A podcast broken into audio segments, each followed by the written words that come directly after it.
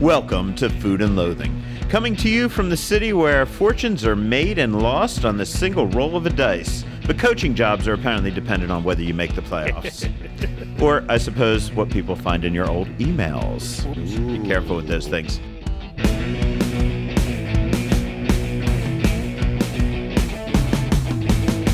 I'm your host, Al Mancini. Joining me, as always, is the man who puts the engine in engineer, the one and only Rich Johnson. I think I can. I think I can. Uh, I don't know if I can.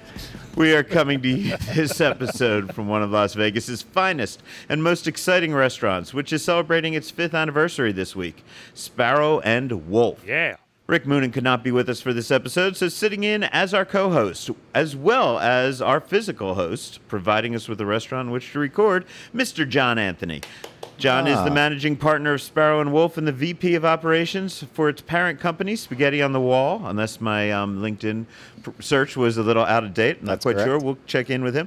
he began his culinary journey in Pennsylvania at his father's pizzeria, the Purple Onion. His Las Vegas resume includes stints at Gallagher's Steakhouse, as well as some of my personal favorite restaurants that no longer exist. Including Social House, Cat House, and Comme Ça, where he worked with chef Brian Howard. And my favorite, where I met you, Grinders Pizza Lounge. That's right. You know, keeping I- keeping consistent here. I loved grinders. You could get a um, first of all, I think you guys did a panzerotti there, Oh, yeah. right? Yep. Which was awesome. And then you did a roast pork, very similar to John's roast pork in Philadelphia. Yeah. You had some mean things in there, and then you sold it to people that, as best as I could figure out, didn't know how to make a pizza or a sandwich. Oh, it was heart wrenching. it really was. Um, I mean, you know, I don't think they're still there, so I guess they're not going to be mad. No.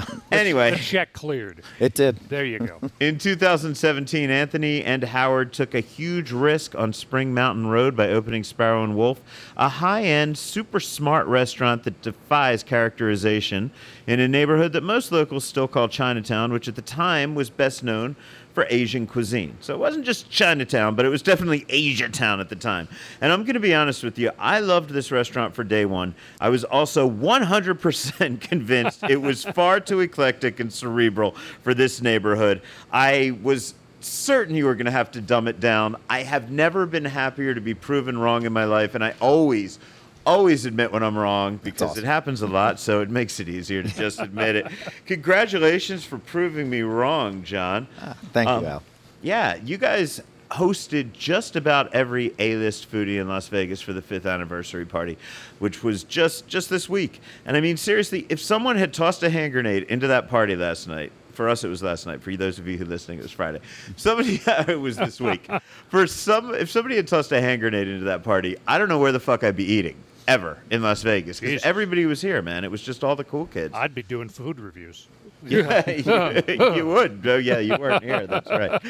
Um, so, man, congratulations on five years and on a great party. Tell me, how did it feel to be there last night celebrating? Uh, It was awesome. It was pretty surreal. You know, you begin a project like this, and you mentioned it, it's ambitious. There was a lot of moving parts, and there are always a lot of moving parts, and you're constantly worried up to the last minute for a party, even. Uh, Brian and I in the morning stressing immediately do we have enough guests that are going to show up? And then about two hours later, we have too many guests showing up. And, you know, that, that last minute configuration every single time in the room to make sure it feels comfortable when they're walking through and they have everything they need, but still that element of frivolity where it's a party. But it was, it's a great culmination of five years, and I think it encapsulated a lot of what we've been able to do and what we've, you know, where we pushed the boundaries and where we still left people feel comfortable uh, within the space. Uh, so at the end of the day, I actually got a couple of hours sleep.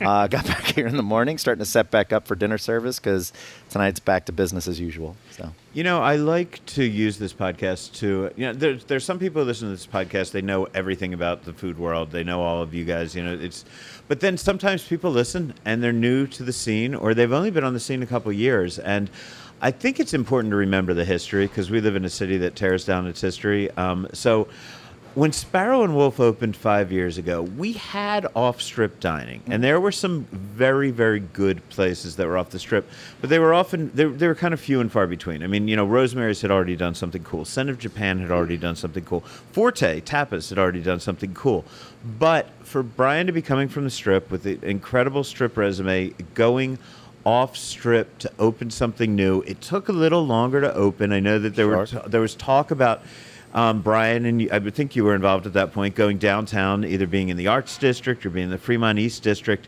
and then the news came that you were going into Chinatown. Now, to set the scene for people, uh, because it's amazing so much has changed in five years. The idea was, what the fuck are they doing going into Chinatown? They're not an Asian restaurant. Now, we'd already demonstrated with Raku that you could put really high end restaurants on Spring Mountain Road and they would get attention but nobody had really done something that was this experimental. What was your thought process about coming to Chinatown? Well, you know, we had that conversation about downtown quite a few times. I mean, there were moments where we were close to putting a shovel in the dirt. Uh, and through the years that I've been working with Brian from the beginning of this project, I think it's the amount of times that you say no to something that ultimately lead to success. Uh, all too often, we get excited about opportunities because they're not often given within this space. So you'll find a lot of people who say yes without thinking through what the long term is going to be. Um, for us, this was a location that we always loved. Uh, this used to be Jenny Pho, uh, and Jenny didn't want to sell the space initially. Uh, so we had been looking around, uh, and it was uh, sort of one of those 11th hour moments where she had called up and asked if we were still interested, and obviously we very much were. Uh, parking lot for us in this space with Macy's is fantastic. We don't have the issue that you find in a lot of other strips uh, up and down Especially on Spring Mountain. yeah. 100%. I mean, yeah. parking sucks on Well, Spring Mountain. and that's it. And we'll get to the conversation of the you know the main Chinatown Plaza by Wynn where we're doing spa- uh, uh, uh, Half Bird, and that was a major conversation, obviously with the parking situation. But here, that was not the problem. We also had an end cap, which gave us great visibility to the street itself, uh, which we think is a big part of it. Uh, but ultimately, coming down to Spring Mountain was about realizing that this was the street that we would go to eat at when we were off work. So if we got done di- uh, work at one o'clock in the morning, we'd find ourselves at Ichiza or Raku. You know, if I was going out for a bite to eat with my family, I love going to China Mama or you know wherever I w- could find a spot. You know, we're getting pho at Pho Kim, and at the end for us, we wanted to be a part of this sort of multicultural, uh, uh, you know, uh, street that it is because it's not just Chinatown, like you said. It's it's much more Asia Town. Brian takes a lot of influence uh, from Asian cuisine. Uh, you see it in a lot of the dishes that he does. Uh, his wife's Cantonese, uh, so there's a lot of that that comes from the home front. But it's not a fusion style food that we do in Sparrow and Wolf. Uh, I often call it borderless. Uh, he takes influences from around the world. So you're seeing that menagerie of flavors that hit the dish. And really, at the end of the day, we want it to just be one thing, which should be delicious and hopefully tie something, uh, some sort of muscle memory into the dish that gets people excited. I, I call it NFC when I come here. I have, Okay. I have no fucking clue. There we go. What it's going to be from month to month, to quarter to quarter. Sure. Yeah. Well, and that's the other part of it, right? Our program from day one was always meant to be uh, a heavy rotation. Um, you know, our staff is finely tuned to the fact that Brian moves at 100 miles an hour. And as we change our menu quite often, it's not just trying to play seasonally, but much more of that micro seasonal where we can pick up, you know, six weeks of leeks or whatever it might be that we're just going to have that menu item right there. Uh, so for us, that's a, a, a big part of this space. And, you know, it's a, it, it's something you have to overcome when you have a guest who's looking at a Yelp review from two years ago and they're showing you photos from somebody that had taken them amateur wise. Or Luckily, on your Neon Feast listing, you can update that with daily specials. we like. absolutely can. We're very excited about that partnership.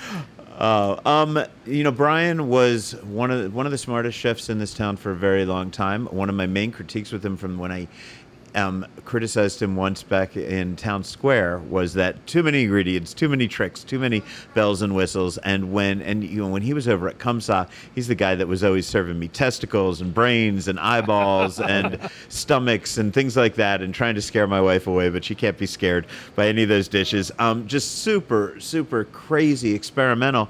And then when he opened over here, he kind of told us, "Well, I'm gonna go- no, I'm gonna be a little more toned down." And then it opened, and then there's lamb's necks on the menu, and there's all of the Brian bells and whistles. So tell me, was that the plan all along, or were you surprised that this neighborhood accepted all of that craziness? Well, you know, working with Brian for 15 plus years now, I've gotten to see that maturation of cooking that's come along as well. We started at Cat House under Kerry Simon together, and he was that chef who was using technique constantly to overshadow maybe ingredient or anything that he could do. But the, the, the level that he's gotten to now, where he realizes that the ingredient needs to be the main star on the plate. So something like lamb neck can come off as a, a bit of a, a an obtuse dish that guests aren't aware of because it's a butcher's cut. Mm-hmm. But when they get to the dish itself, they realize it is just the star. It's just it's care of the dish. It's slow and low cooking. It's reverence to the past with a little touch of modern flair. And for for what Brian wanted to do in this space is he wanted to throw a dinner party every night. Mm-hmm. But you're never going to tone Chef Brian back completely. Yeah. He has to he has to throw a little flair onto it. He has to bring a little element of surprise. Something as simple as the Chinatown Clam Casino, mm-hmm. which was awesome to see it make a return last night. That that touch of uni over the top of that clam casino gives you such an heavy umami element that just kind of plays off the back of the neck that it might be something completely foreign to you, but you take that first bite and it feels welcoming and warm. This is the restaurant uh, that I send guests to or friends to when I know they're the kind of people that want to have a dish that they're not going to get anywhere else. Yeah. Now, you you do have familiar dishes. You have a great charcuterie and cheese program. You have very simple, approachable things. Um, you- oysters, you know. So I don't want to scare people away if they're not that level of customer. But let it be said that if you are the person that wants a dish that you're going to take meticulous notes because you're never going to see it on a menu anywhere else in Las Vegas, this would be a place to come for those dishes. So congratulations on five years. man. I appreciate that. And I am lot of fun. I'm so glad that I'm wrong. And Brian's cooking is better than ever. And you've always had a fantastic team behind you. And you've spawned some great chefs that have gone on to other restaurants. And I remember Justin Kingsley Hall being over here when it opened, and lots of great people. So Yeah. congratulations. Thank so now we've got to get a little through the what we've done this week part of the show. Um, Rich and I'm going to do mine as a lightning round. We're going to get to Rich Yeah. shortly. But have you been to any good meals that you need to tell me about? this week. Uh, Last week or so? Yeah, Yeah. let's see. Uh, you know what? I, I saw you over at Valencia Gold. Yeah, that was Valencia actually one of my. That was my first time over at that space, and what a fantastic location he has over there. Chef's doing some really incredibly classic tapas, and then you know challenging again the American palate because he spent so much time uh, over in Spain to actually bring over traditional Yeah. uh, style dishes. Uh, I mean, his octopus. I've never walked into a restaurant and said, "eh."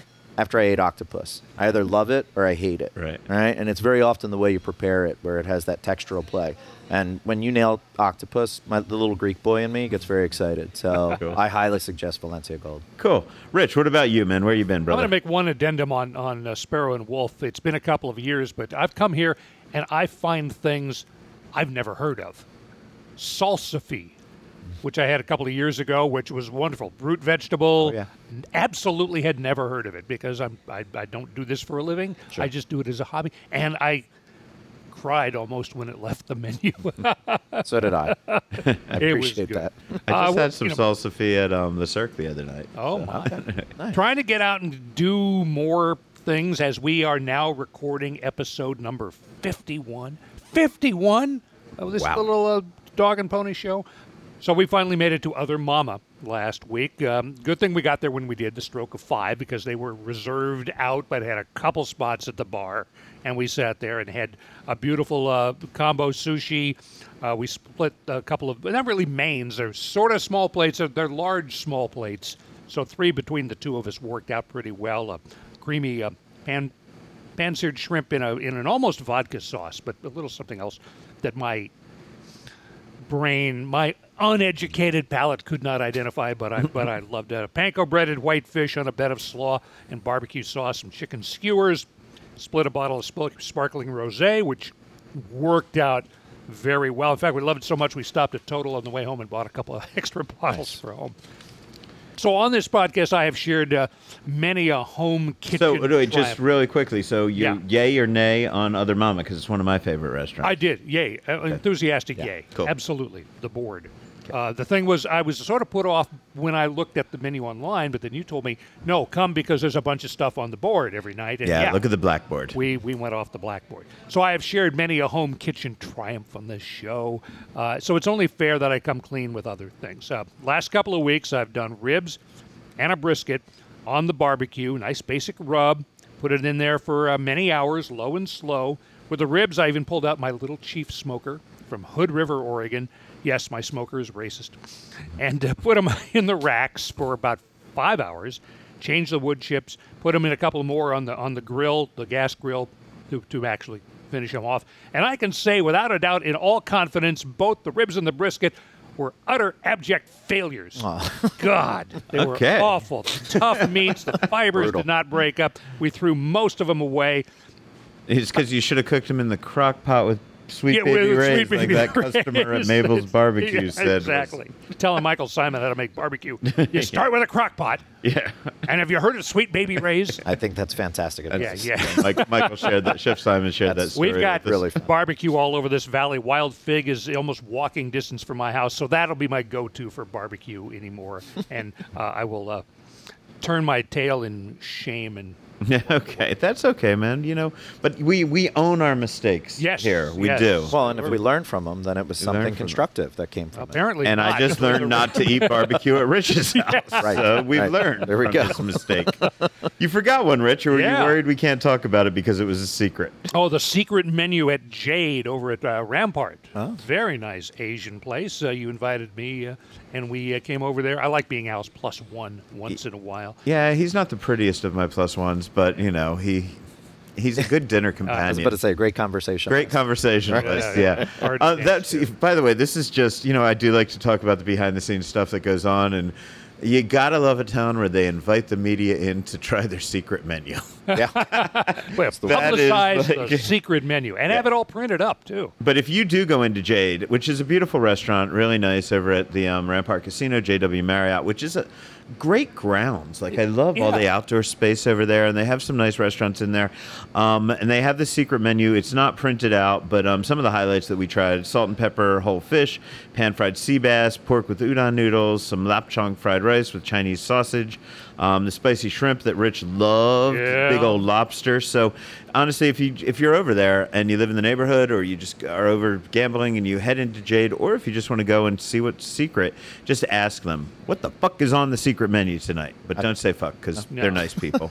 Yeah, yeah, yeah. Um, okay, other great meals I've had this week included a cheesesteak from those guys' pies, one of my favorite cheesesteaks in Las Vegas, especially now that there's no grinders around anymore. John. yeah. I think those guys is great. Yeah. Um, another tasting at the Vegas Test Kitchen for the Great Las Vegas Coffee Shop giveaway, which is almost ready to announce a winner.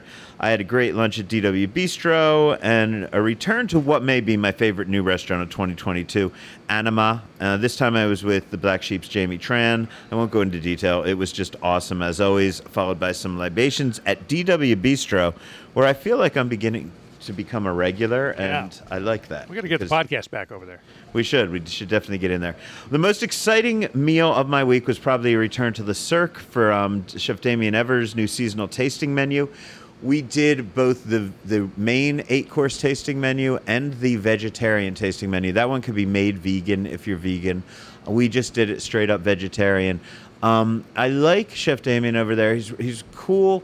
He's a cool cat. He came from, oh, man, I'm singeing now on the restaurant he just came from, but it was a very open fire concept restaurant. And he's, of course, he's worked at some fantastic restaurants, but he has taken Le Cirque away from a lot of the tradition. And we have somebody who knows the traditions of the Cirque that's going to be sitting down with us shortly. Um, and he's probably taking it more in a personal direction than any of the chefs that I've ever seen at the Cirque, at any of the Cirque location. Um, and I'm enjoying what he's doing with it. I think on the vegetarian tasting menu in particular, you can see some really wild dishes. Um, his smoked beet, and I generally hate beets, but this is a gr- wonderful smoked beet, and then a tomato tartare in a gelée with a heavy, really aggressive smokiness and tartare. Um, tartar flavorings in there. And this is just not the shit that you expect. You know, when you order a vegetarian tasting menu, a lot of times the reason I order it next to the main one is to go, okay, are they just pulling one ingredient out and saying, okay, we'll just take the lobster out of your lobster salad and there you Yeah. get the salad. um, and, you know, so I went down the eight dishes and I said, how many of those, these are really great where they stand alone, that they're perfect alternatives? And how many of them are you know just going to be like well i'd rather have the main one but if, if i'm vegetarian i'll eat this one and i'd say at least half of them were were bold, stand on your own, go there just to try this dish. So um, if you are a vegetarian, check that out. I always love the Cirque. I've told all my the Cirque stories so many times. I'm not going to bore everybody here with all of them, but I go way back with that restaurant in many locations. And then there was Saturday, which was a bit of a whirlwind. It began with Tequila and Mezcal Festival at Resorts World. Gotta love that. Up on the roof of Resorts World, beautiful weather this past weekend. Um, the, all the Vegas skyline and very short lines for pretty high end tequila. So I was great. enjoying that. That was nice. So bravo to my friends at Wally's for putting that on. And then um, where else did we go? The grand opening party of RPM. Rich, Yeah. did you enjoy that? I did. Thank you again for that uh, last minute addition. RPM Italian, the uh, Bill and Juliana Rancic uh, thing from Chicago. I guess they have other locations as well. Brought to you by uh, people I've enjoyed for all more than 25 years. Uh, when I lived in Chicago, Lettuce Entertain You. Yeah. Places like Shaw's Crab House and of course Joe's. They always uh, do a great all over the job. Place, man, they know how. Did you how to get it done. see? They're dialed Did you in. see what is it? Mark Davis? Is he the guy with I the saw bad him walk haircut? in, that yeah, yeah, and the bad team, yeah. Yeah. Sorry, whoops, uh, it's not a hometown uh, crowd there. Uh, well, it was a it, look. It was a great party, great event. I had a cool time, and then I went back to chat with um, with Bill Rancic and R.J. Melman, who is the president of Lettuce Entertain You. We started the first RPM uh, over 10 years ago, and it was kind of uh, by accident a, a mutual friend of, uh, of Julian and, and myself and the Melman family uh, wanted to introduce us because they thought we would be a good partnership. And we kind of courted each other, so it was uh, myself, Juliana, RJ, Jared, and Molly. And over the course of about a year, I would say, RJ, got to know each other. Yeah, we understood that we have the same values and principles and and really just the same outlook on you know how we want people to be treated uh, in an organization. And certainly um, the Melmans have an incredible reputation in the restaurant world. They've been doing it for 51 years.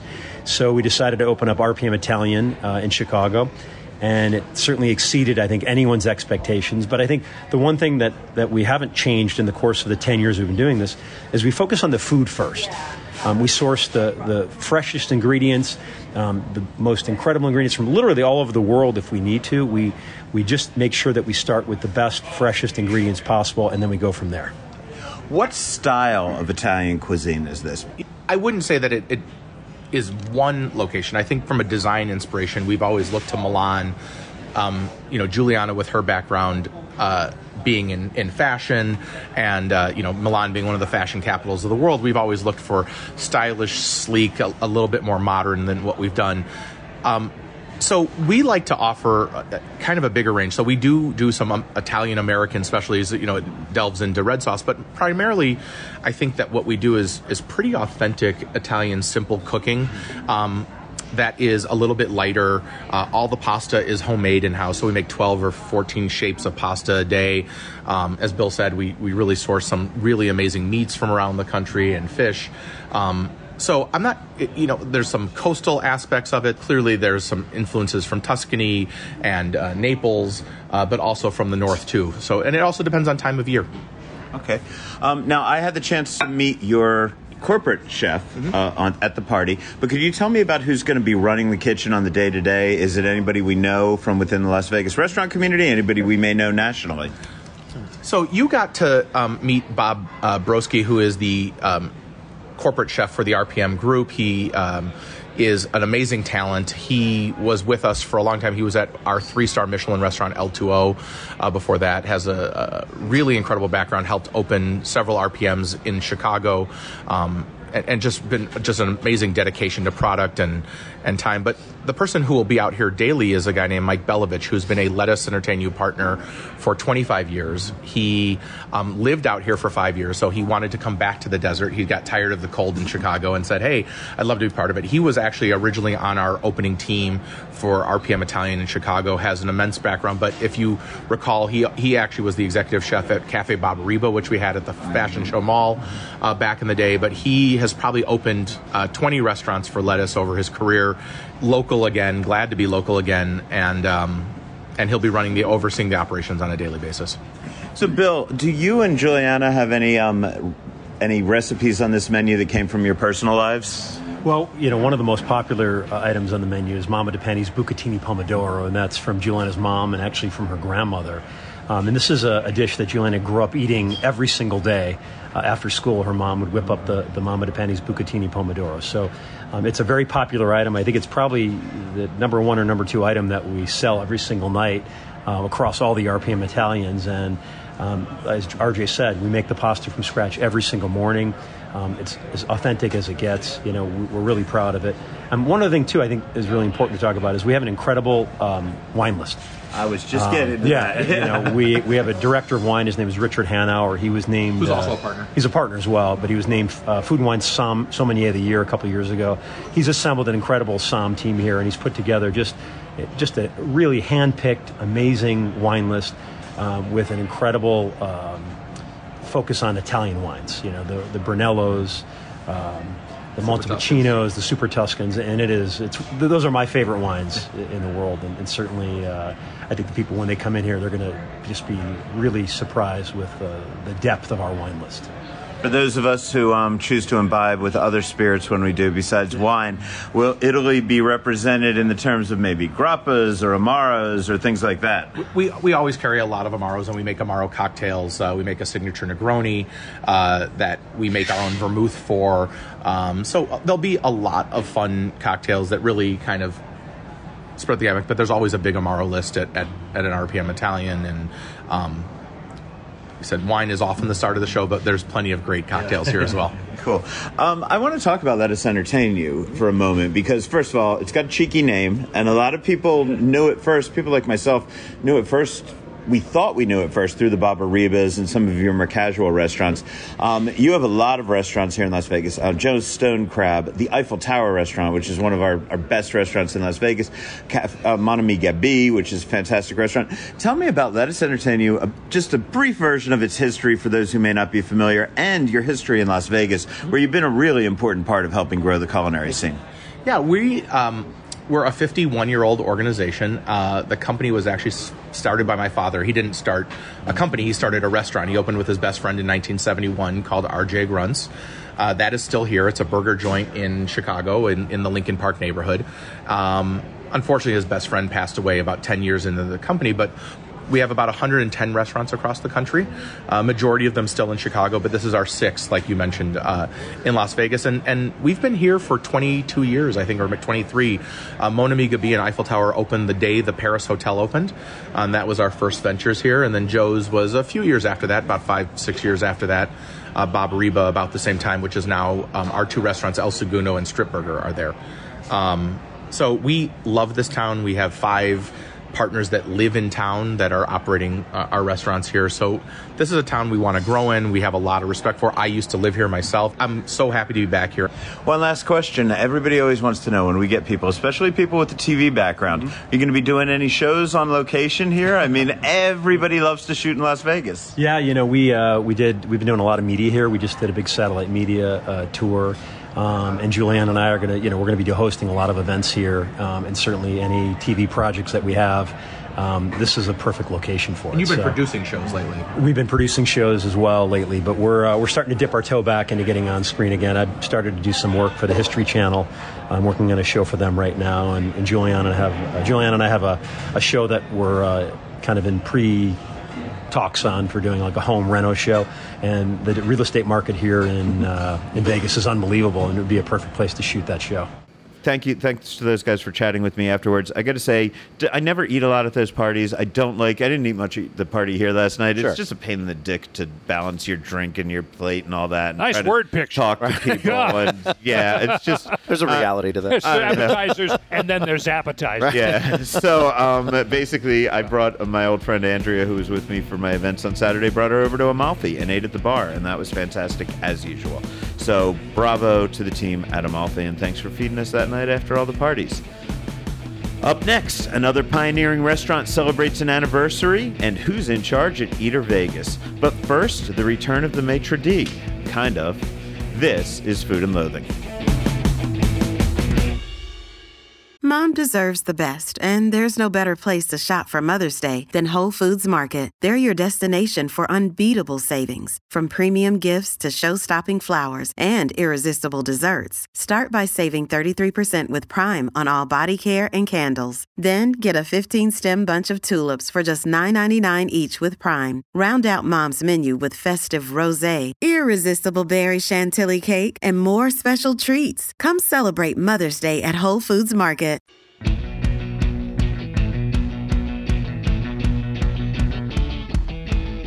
I am still with John Anthony here in Sparrow and Wolf, but I have been joined with by two other gentlemen who are also legendary in the city of Las Vegas and in our restaurant community. First, we have Ivo Angelov.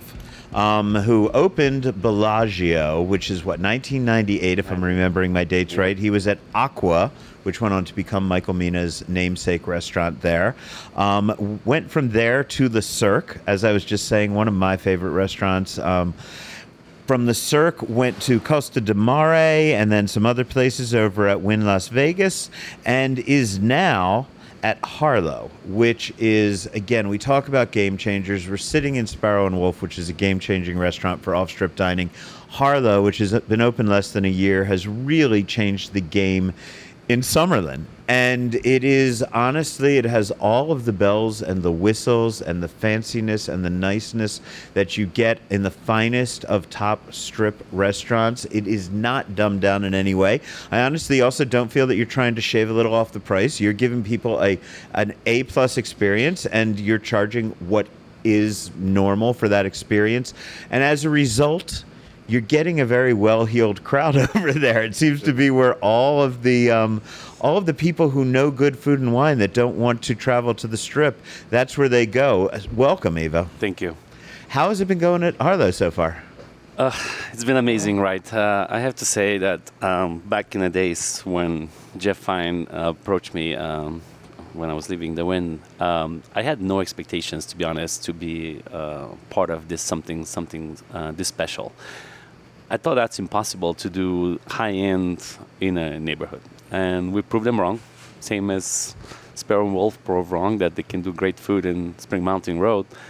We, we knew that there was a good demographics there. Um, a lot of high end um, community around the area, but we had no idea that you can sell thousand dollar bottles of wine in Summerlin. I thought most of the people will drink iced tea and split a salad, you know. Yeah. Um, which is you know okay too, uh, but um, I think it's been amazing, right? I think uh, we're just getting started. It's been only like a few months that we've been open, um, but we are uh, fully booked almost every night. Uh, we're doing fantastic business, and we're very grateful for the community to embrace a high-end restaurant off the strip. That is something kind of in a way it's pioneer. Uh, most of the places, as you know, you know, they live on the strip for the tourists and to have this kind of uh, following and this kind of uh, response from our patrons it's been just incredible There is a, there's a bit of an irony that you are so close. Uh, someone who worked at Le Cirque for so long, um, that you are so close to where the Maccioni family tried to open Trey. That's right. 25-ish years ago, and were not able to find a market Right. for that out in Summerlin. So i think it was a little early for them to do that uh, back in the days i think if it's now i think they'll be successful again Oh yeah, I think that would have Yeah. been very successful. Also joining us is David Oseas. David, who I think I probably first met at Border Grill. Um, you have you bartended there. Um, then, after going back to school for a little bit, you were at the Aladdin. You worked at the Paris. You worked for one of the my favorite chefs on the planet as both a person and a chef, Hubert Keller, at Fleur de Lys in Mandalay Bay, and then later when that transformed into Fleur. And then you went over to work for the Think Food Group for a little while. You were at Jaleo. Um, then Chica, cool restaurant.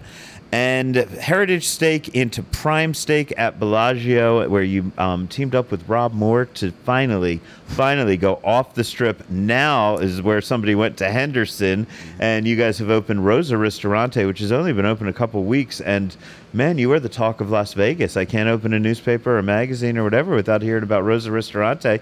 So you have been embraced pretty quickly. Uh, we have we have great representation.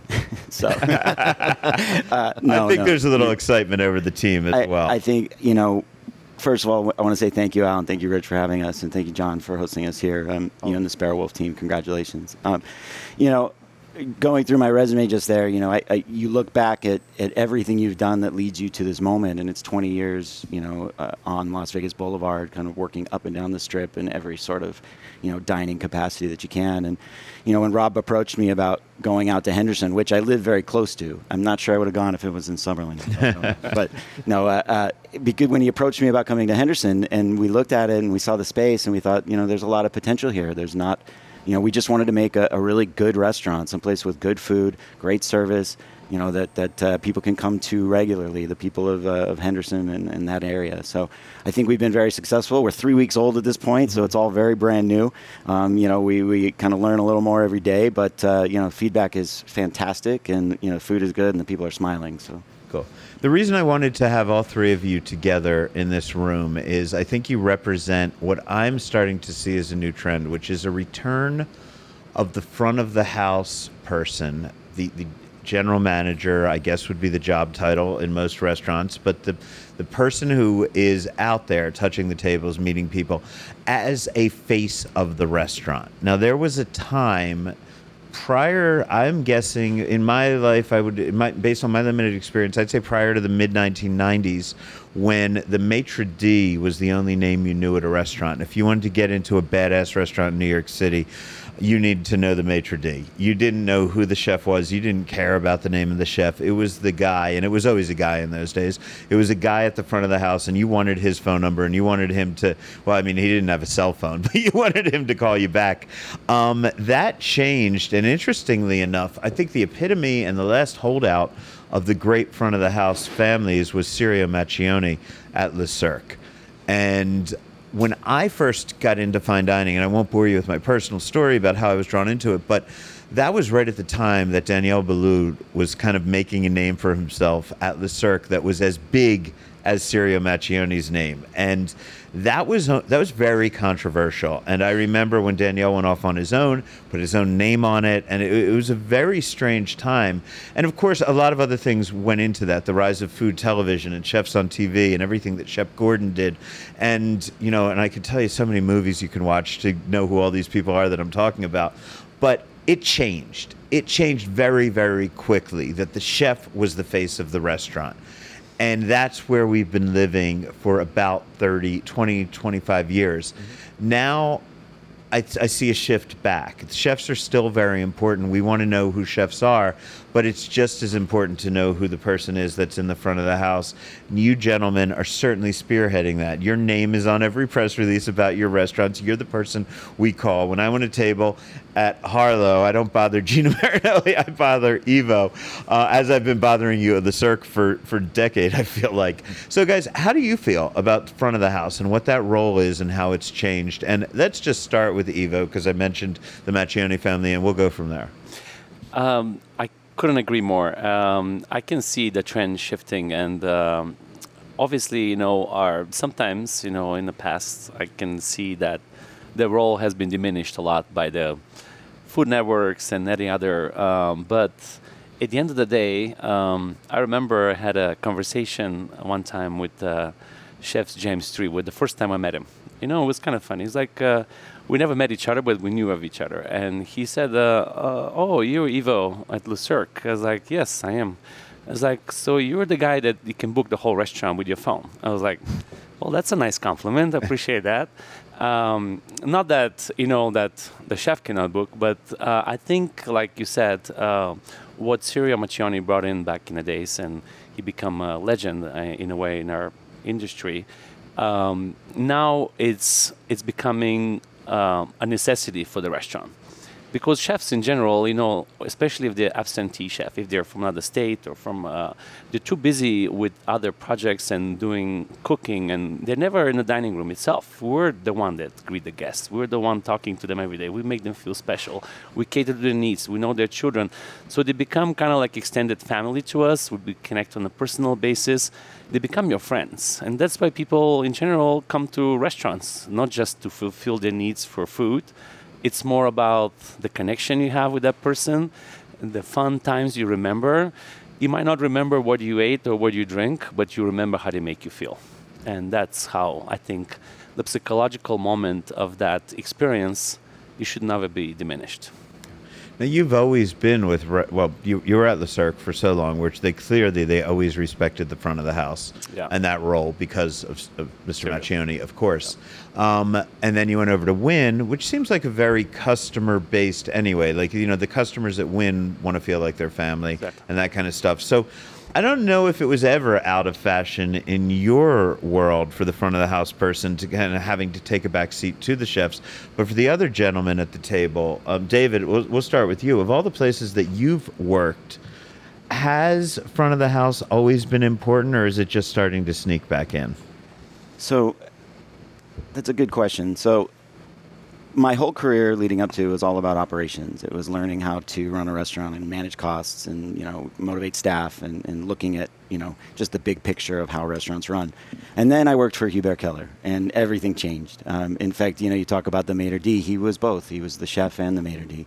Um, you know, and in, in San Francisco with his wife, you know, they, they ran that together.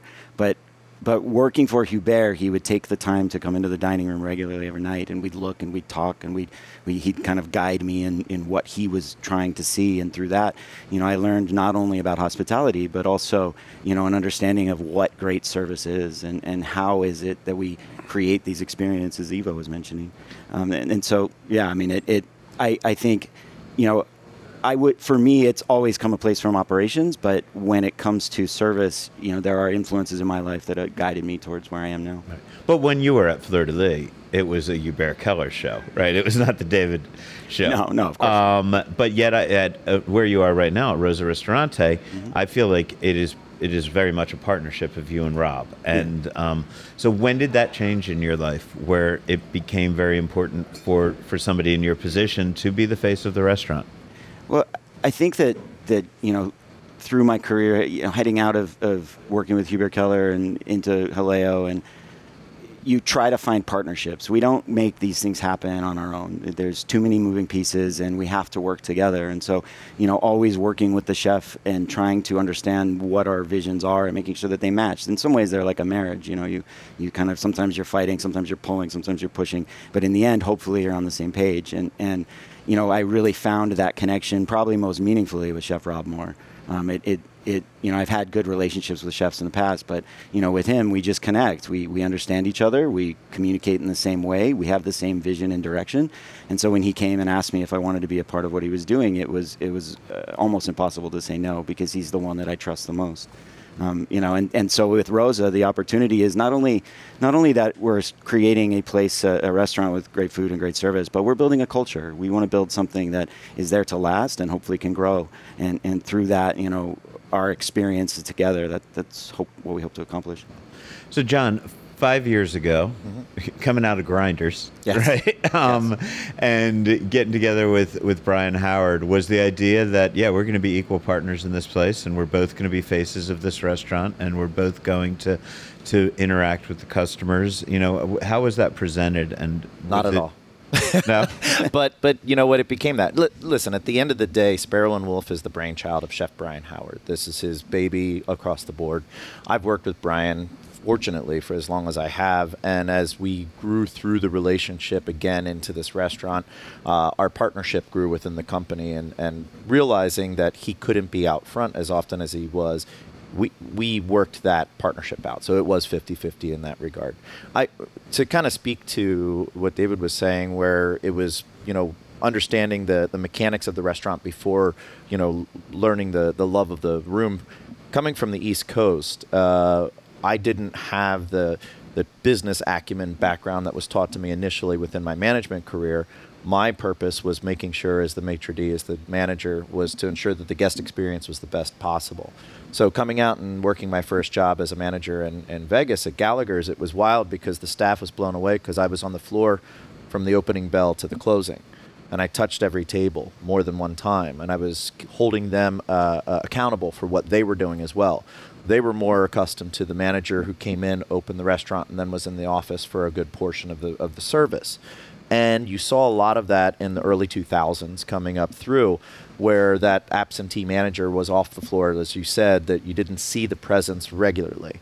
And everything I've tried to do within our room is culture. And we, we, all three of us have said that word now, where you build that, you hold the responsibility for the gratitude of the guest walking through the door. You have to let them feel that immediately as they come in because they're not coming in because they're hungry. They can get a sandwich if they want to, you know, at home and, and, and eat and fulfill that.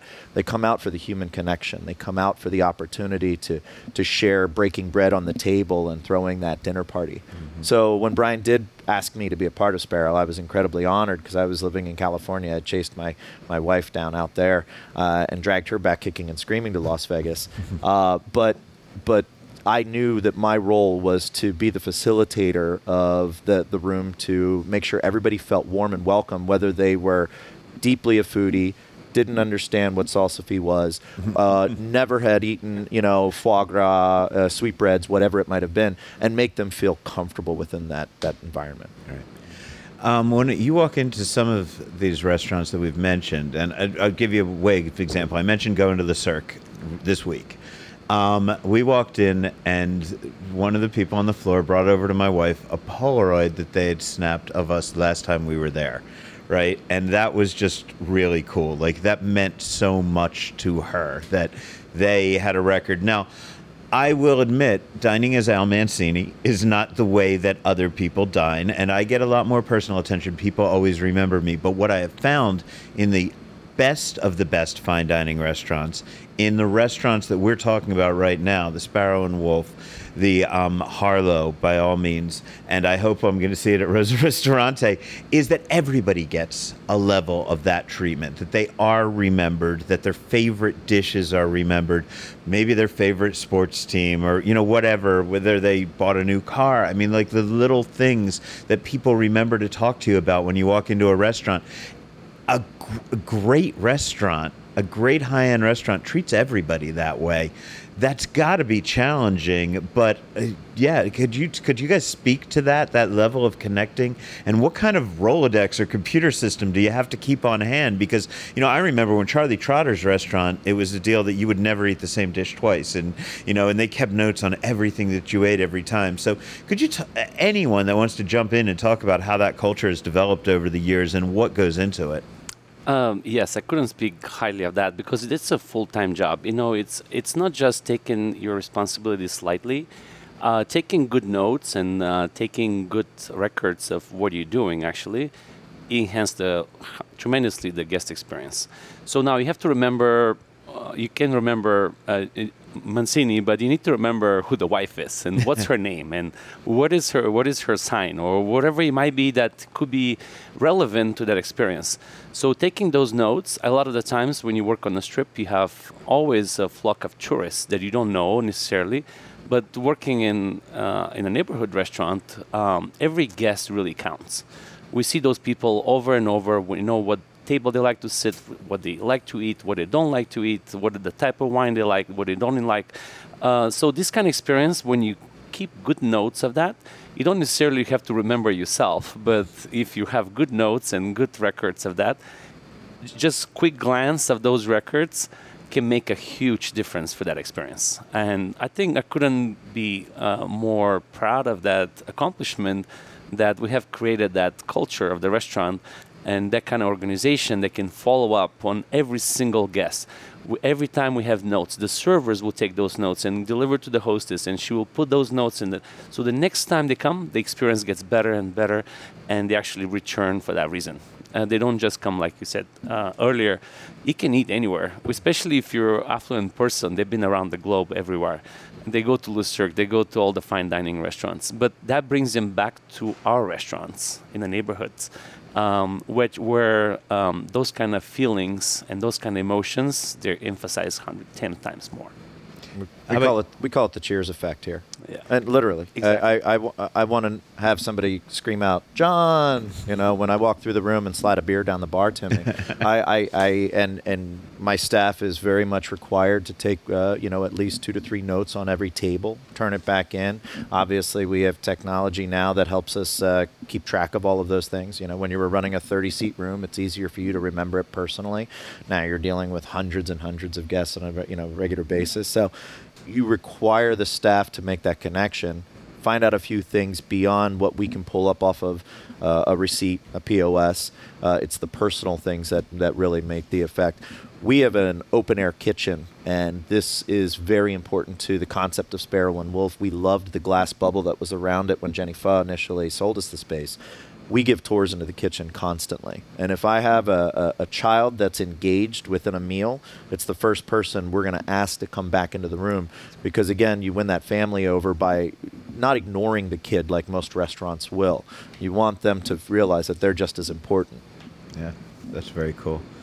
So just to jump in, because Evo mentioned something about remembering the wife, one of the things I would remember down in Las Vegas Boulevard is that often you would not want to welcome some of your regulars back because you didn't know if they came with their wife last time. So. Yeah, yeah. You got to be, gotta be careful. But, but well, yeah, I, I, had that recently where um, somebody, and I won't tell you what restaurant, in a restaurant where they should have known me, said to my wife, "So how long have you lived in Las Vegas?"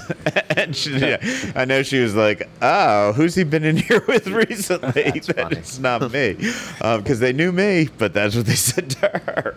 So that that was a little weird. Um, but yes, it's usually handled handled really well. How much of the politics? I've been watching The Offer on Paramount Plus, and there's this scene where they they're like, "Why did you seat him at his table? You should have seated him at my table, right?" How how much of that kind of cliche that we remember growing up when we watched fancy restaurants on TV, people wanted their specific table and the politics of that. Is there any reality to that?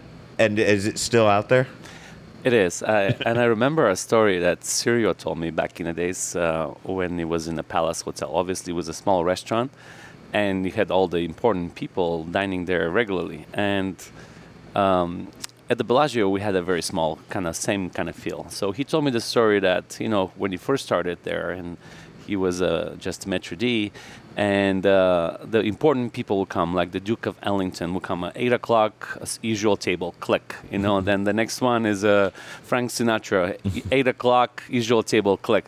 Well, there was like three or four important people. They would not even take uh, no for an answer, right? So uh, end up being the same table.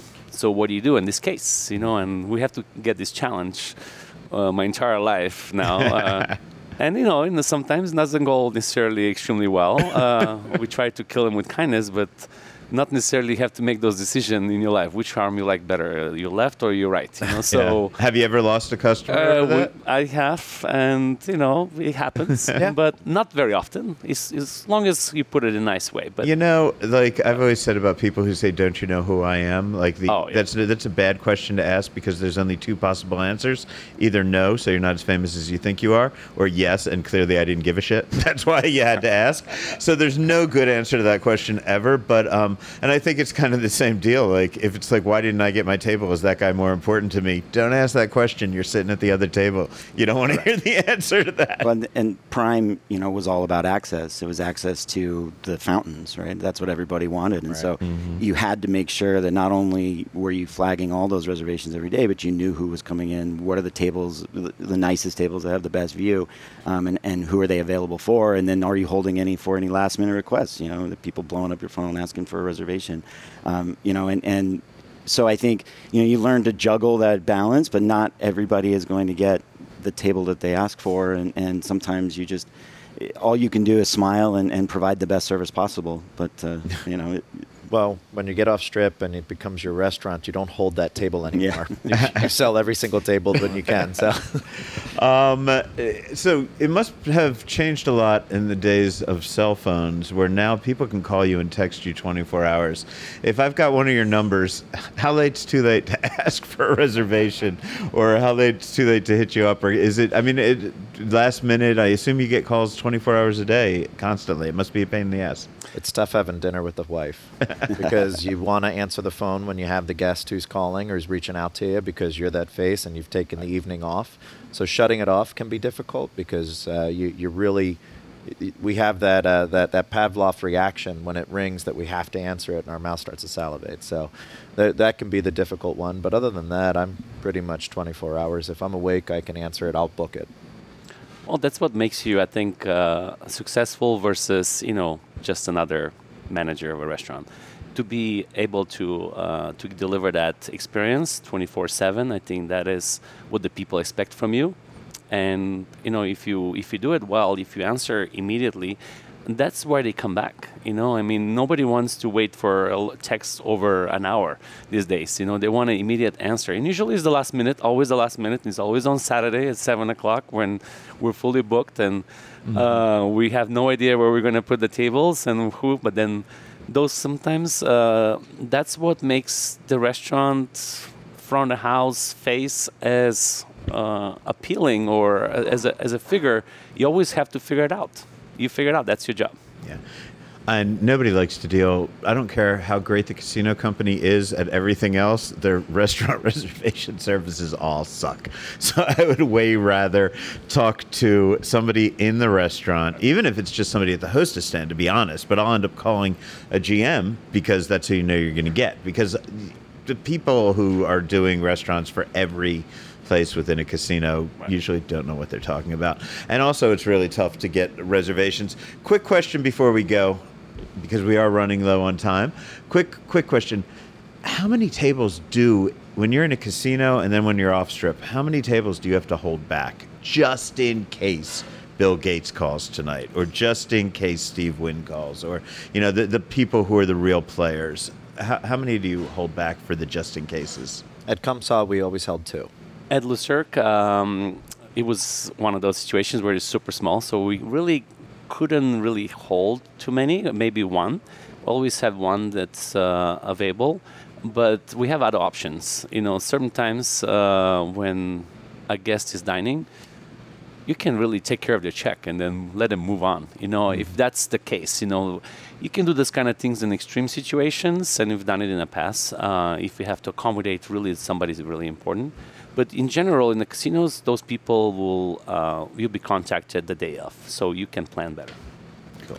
Uh, usually, Prime is the best example. It was about three to four. You know, we would we would keep some out of the inventory. They'd always book up, and, and usually actually we'd block reservations if we're looking at a you know busy weekend out for CES, for example. Um, you know, you you would start getting those VIP requests you know a week out, and so you'd you'd have to pull back more than typical. So. Well, gentlemen, I want to thank you all for coming in and chatting with me. You are three of the best of the new generation, bringing back, bringing back front of the house. And for those who really, you know, I've meant we've mentioned Sirio Maccioni so many times, so I've got to recommend. I don't know where you can find it, what streaming service has it, but if you can ever find the movie A Table in Heaven, it is absolutely brilliant movie about um, Mr. Maccioni's life. He also has his autobiography, which I believe just called Sirio. Yeah. This is Food and Loathing. I'm Jonathan Jossel. Who are you? I said I'm the mayor. Actually, I'm the CEO of the Plaza Hotel and Casino. We're located on the corner of Main Street. That's also the name of our podcast, the only podcast produced by a Vegas hotel. That introduction right there is bigger than any other introduction. If you're missing Vegas, in between visits, or just Vegas curious, I absolutely love, love, love to play slots. join the fun every week right here on our podcast, On the Corner of Main Street. It is time for the news. Really quick news today. And a bit of sad news, actually, from John Katsilometes in the RJ. Um, Angie Ruvo has died at the age of 98. Angie was the wife of Lou Ruvo and the mother of Larry Ruvo. Those are two giants of the Las Vegas community, but Angie's own contributions to the local food scene should never be overshadowed by her last name or the men in her life. She and Larry opened the Venetian Pizzeria in downtown Las Vegas in 1955. And in 1966, the family launched the Venetian Ristorante and Pizzeria on West Sahara Avenue. That's where Herbs and Rye is today. And while it was before my time, True Vegas old timers um, remembered as one of our valley's first foodie hangout, catering to celebrities and VIPs. So rest in peace, Angie, and of course our condolences to the Ruvo family, who are such amazing members Great, of our community. great story about how the name Venetian went to um, Sheldon Adelson for zero money, but they got the liquor franchise Oh, that's for the. Venetian, and uh, and hence uh, Ruvo Southern Wine and Spirits is what it is today. Interesting. See, Great Good trivia. bit from Rich. That's from on the corner of Main Street. We're the not getting sued over of, that, uh, right? of the Plaza. No, Okay, cool. I like that. Larry yes. came and told that story on the Plaza podcast for the Plaza. That is awesome.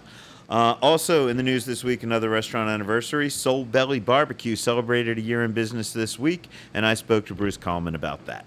It feels like an amazing accomplishment to have been able to open a restaurant kind of in the middle of a pandemic, and then you know still be open in a year and be thriving, which is very exciting. Just says a lot about what we're doing here and a lot about the community and the support of the community.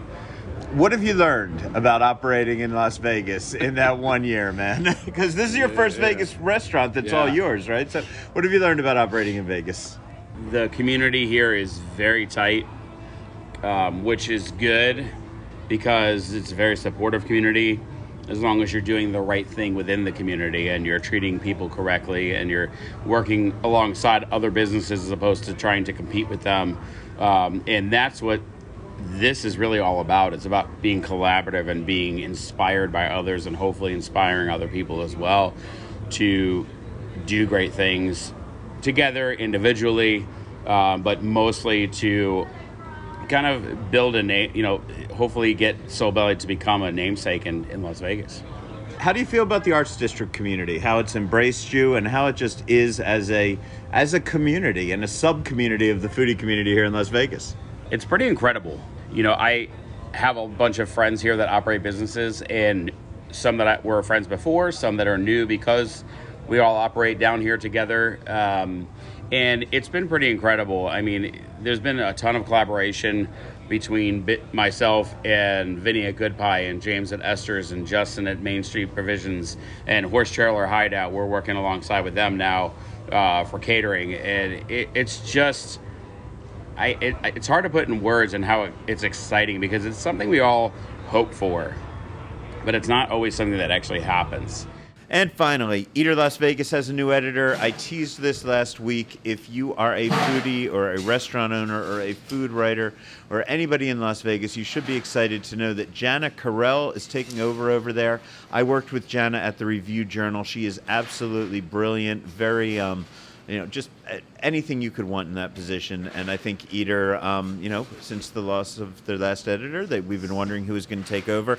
I could not be happier about having Janna in that position. So, congrats, and I hope your bosses will let you come on this podcast. Then again, they may hate me. I don't really know. I don't really care, but I love you, Janna. That's all that matters. So, fuck the rest of it. Yeah. You rule. Do good stuff. And that's about it for this episode of Food and Loathing. Thanks to our guests. We had Ivo Angelov. We had David Oseas. He just left. He leaves the room and I forget who he is. And of course, Mr. John Anthony hosting us here at Sparrow and Wolf in their beautiful private dining room. Thank you all for being here today. Thank you so much for uh, joining us today, guys. And as you're listening, tell a friend about food and loathing. Spread the word on social media. You can find all the appropriate handles at Al's website, theneonmohawk.com. Reach us direct by email, info at foodandloathing.vegas. And if you haven't done it yet, download the Neon Feast app. Use it to find your next dining destination. Whatever you need, whatever you want, find it at the Neon Feast. And if you can't get enough of my voice and would also like to see my pretty face, you can see me on the CW Las Vegas every other Wednesday morning at approximately 8.15, although I'm not quite sure when I'm doing this next one. But it will be there sometime in the 8 o'clock hour. Catch Al now and then all weekend long with the Neon Feast update at The Vibe. 99.7 here in Vegas, 98.1 in the high desert, 98.9 at the river. With producer Rich Johnson and John Anthony, I'm Al Mancini. Stay hungry.